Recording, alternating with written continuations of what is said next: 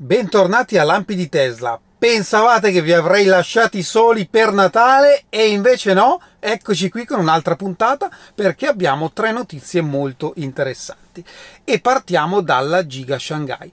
Si è vociferato negli ultimi due mesi di un ipotetico stop alla produzione a Shanghai per un paio di settimane a dicembre. Questo non si è mai verificato finora effettivamente abbiamo la conferma che la Giga Shanghai rimarrà chiusa dal 25 dicembre fino al eh, 31 dicembre. Ora ci sono varie ipotesi sul perché di questa chiusura.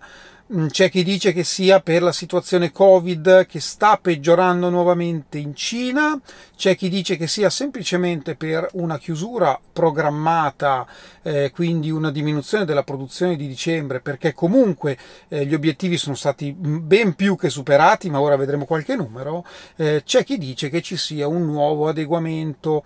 Allora andiamo intanto a vedere i numeri e poi facciamo qualche considerazione. Bene, i numeri sono presi da Troites Like, trovate riferimento in basso a destra di, di, questo schema. Se noi guardiamo la crescita della Giga Shanghai, vediamo che nel primo anno, cioè nel 2020, ha prodotto 154.000 auto, nel 2021 485.000 auto, quindi guardiamo la crescita da appena aperto, quindi riflettiamolo anche su Berlino e sul Texas, appena, da appena aperto all'anno dopo eh, è aumentata de, del 300%. E poi 2021-2022 siamo passati da 485 a 720.000 quasi, ecco, è una stima, ma insomma lui è, lui è, molto preciso nelle stime. E comunque, anche se guardiamo solo il eh, 2022, i vari trimestri, dove il secondo sappiamo che è stato chiuso eh, quasi un mese proprio per Covid, il resto è sempre una crescita continua. Cosa significa la chiusura di una settimana della Giga Shanghai? Circa 20.000 auto in totale. Ora, 20.000 su una produzione di 720.000 e con un run rate di oltre un milione di auto, credo che cambi poco o niente. Ora, perché Tesla abbia deciso di chiudere? Potrebbe essere sia un insieme di cose, quindi sia la situazione Covid effettivamente, quindi andando a chiudere eh, va a tutelarsi e tutelare i propri eh, dipendenti in modo tale da evitare una, un nuovo rischio di chiusura più avanti.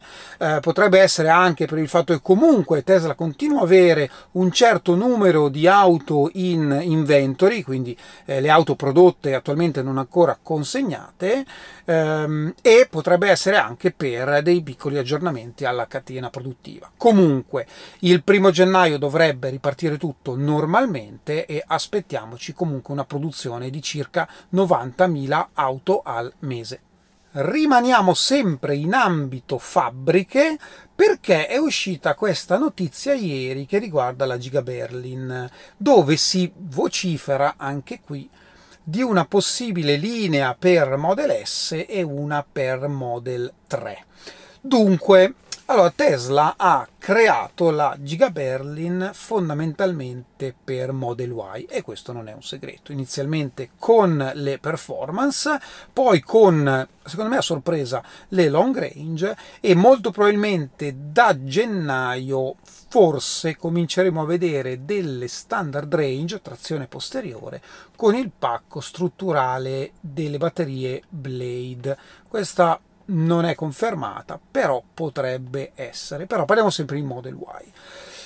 Ora, Model 3 a Berlino non se n'è mai parlato, non è, è, mai stato nei piani iniziali di Tesla, anche perché Elon ha detto sì, la Model 3 arriverà a Berlino, dopo che Model Y avrà raggiunto una produzione di un certo volume, volume parliamo di almeno 250.000 auto all'anno. Quindi mm, secondo me è un po' presto. Model S, per ora vi ricordo che SX sono prodotte solo a Fremont, comunque parliamo di una tiratura tra tutte e due di circa 100.000 auto l'anno L'unico motivo per cui Tesla potrebbe mettersi a costruire Model S eh, a Berlino potrebbe essere che ha talmente tanta domanda che comunque la produzione di Fremont, che più di così eh, non può crescere, eh, non riesce più a sopperire eh, le richieste europee, ma attenzione anche del resto de- dell'Asia, insomma, di, per esportazione. Interessante, verosimile, non lo so, sinceramente. Staremo a vedere, ma darei non troppo peso a questa notizia. Parliamo ora di autopilot e di sicurezza con l'autopilot. Tempo fa avevamo parlato di un aggiornamento che andava a individuare effettivamente quel pesetto che qualcuno mette sul volante per far finta che ci sia la mano. Perché vi ricordo che il volante delle Tesla non è capacitivo, quindi se voi tenete la mano e, e tenete il, il, volante, la macchina non, non lo sente, non sente la mano, ma il volante ha bisogno di una certa coppia per eh, per far capire alla macchina che voi ci siete, siete attenti alla guida e quindi si mette questo pesetto proprio per simulare questa coppia. Ecco Tesla ha trovato il modo per capire quando c'è la mano o quando c'è il pesetto. Ed ecco qui che vi faccio vedere, è la prima volta che, che lo vedo effettivamente, il messaggio eh, proprio dell'autopilot che dice attenzione perché è stato riconosciuto un peso al volante. Quindi io ho già espresso la mia opinione su, su questo metodo nell'altro video nel quale ne abbiamo parlato, eh, lo reputo un, un, sistema anche abbastanza pericoloso sicuramente da evitare eh, perché, ripeto, tenere comunque una, una mano sul volante ci fa eh, non, non, vuol dire necessariamente intervenire, anche perché io lo uso senza praticamente mai intervenire su autopilot, ma ci fa proprio capire che cosa andrà a fare l'auto con quei micro movimenti del volante, quindi ci fa capire se si sposta per un'altra macchina che magari eh, sbanda un po' in un'altra corsia o cose del genere. Insomma, quindi secondo me è davvero un, un, ottima, un ottimo aggiornamento software che riguarda la sicurezza finalmente qualcuno che mi manda la foto del ritiro.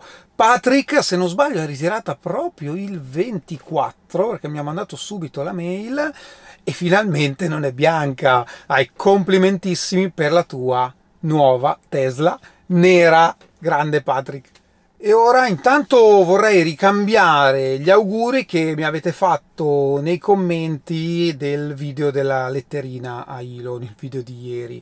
Eh, ho davvero apprezzato tantissimo, grazie, grazie a tutti. Eh, è stato veramente emozionante leggere tutti i vostri commenti. Grazie, grazie davvero. E ora passiamo ai ringraziamenti e sono tanti, preparatevi perché cominciamo con Andrea eh, che mi ha scritto Ciao Fabrizio, questo vuole essere un augurio per un felice Natale, tanti auguri anche a te. Quando sarai nei dintorni di Cremona ci vedremo per una colazione o aperitivo. Questo gruppo e forum di Teslari è fantastico. Continua così un saluto Andrea. Grazie, grazie mille Andrea e assolutamente se passerò da quelle parti organizzeremo qualcosa. Un grazie anche a Pier Giorgio che ha voluto lasciare un super grazie, non ha scritto niente, però grazie mille, grazie mille a te. E ora passiamo a Emanuele che mi ha scritto un piccolo contributo per il tuo lavoro eh, da parte mia e di Kate che ti sente tutte le mattine e tanti auguri di buone feste, quindi auguri a te Emanuele e a Kate e mm, grazie, grazie mille. E ora ringrazio Giovanni e vi leggo quello che mi ha scritto perché mi è piaciuto molto.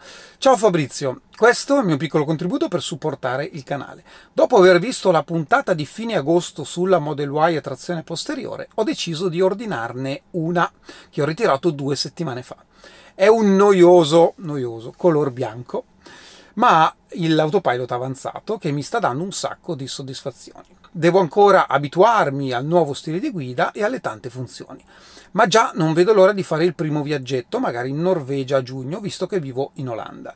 Ti auguro delle serene vacanze e di vedere crescere ancora di più il canale nel 2023. Saluti Giovanni. Ecco, mi piaceva leggere questo messaggio perché io credo che sia esattamente lo spirito con il quale io ho iniziato questo canale che non è di convincere le persone a comprare le macchine Tesla, a me non viene in tasca niente, eh, però è mh, mm, informare e quindi dare a chi magari eh, ne sa poco di auto elettriche, si avvicina a questo mondo, al mondo Tesla, e dare quelle informazioni che possono eh, far decidere meglio se è un'auto che può essere adeguata al, alle proprie esigenze oppure no. Quindi grazie, grazie mille per il tuo contributo e per quello che hai scritto. Un grazie anche a Davide che mi ha scritto piccolo regalo per il tuo gran lavoro sul canale YouTube. Buone feste e grazie e buone feste anche a te. Abbiamo un altro super grazie da Giorgio che mi ha scritto grazie a te Fabrizio per quello che fai per darci una corretta informazione sul mondo Tesla nel mare magnum della disinformazione. Beh, io non mi pongo al di sopra di nessuno, faccio il mio e vi ringrazio tantissimo per la fiducia fiducia. E poi un altro super grazie, non è la prima volta, da eh, Girka, io credo si pronuncia così, fammi sapere se è corretto, eh, che mi ha scritto grazie e buon Natale, e grazie a te e buon Natale anche a te. E abbiamo Giuseppe che non mi ha scritto niente, eh, però ci tengo a fare gli auguri anche a lui e a ringraziarlo. Siete stati davvero tantissimi e vi ringrazio tanto tanto tanto. Eh, rinnovo gli auguri di un buon Natale. È ancora il 25 mentre registro. E mm, questo è tutto per oggi. Io vi ringrazio come sempre e ci vediamo alla prossima. Ciao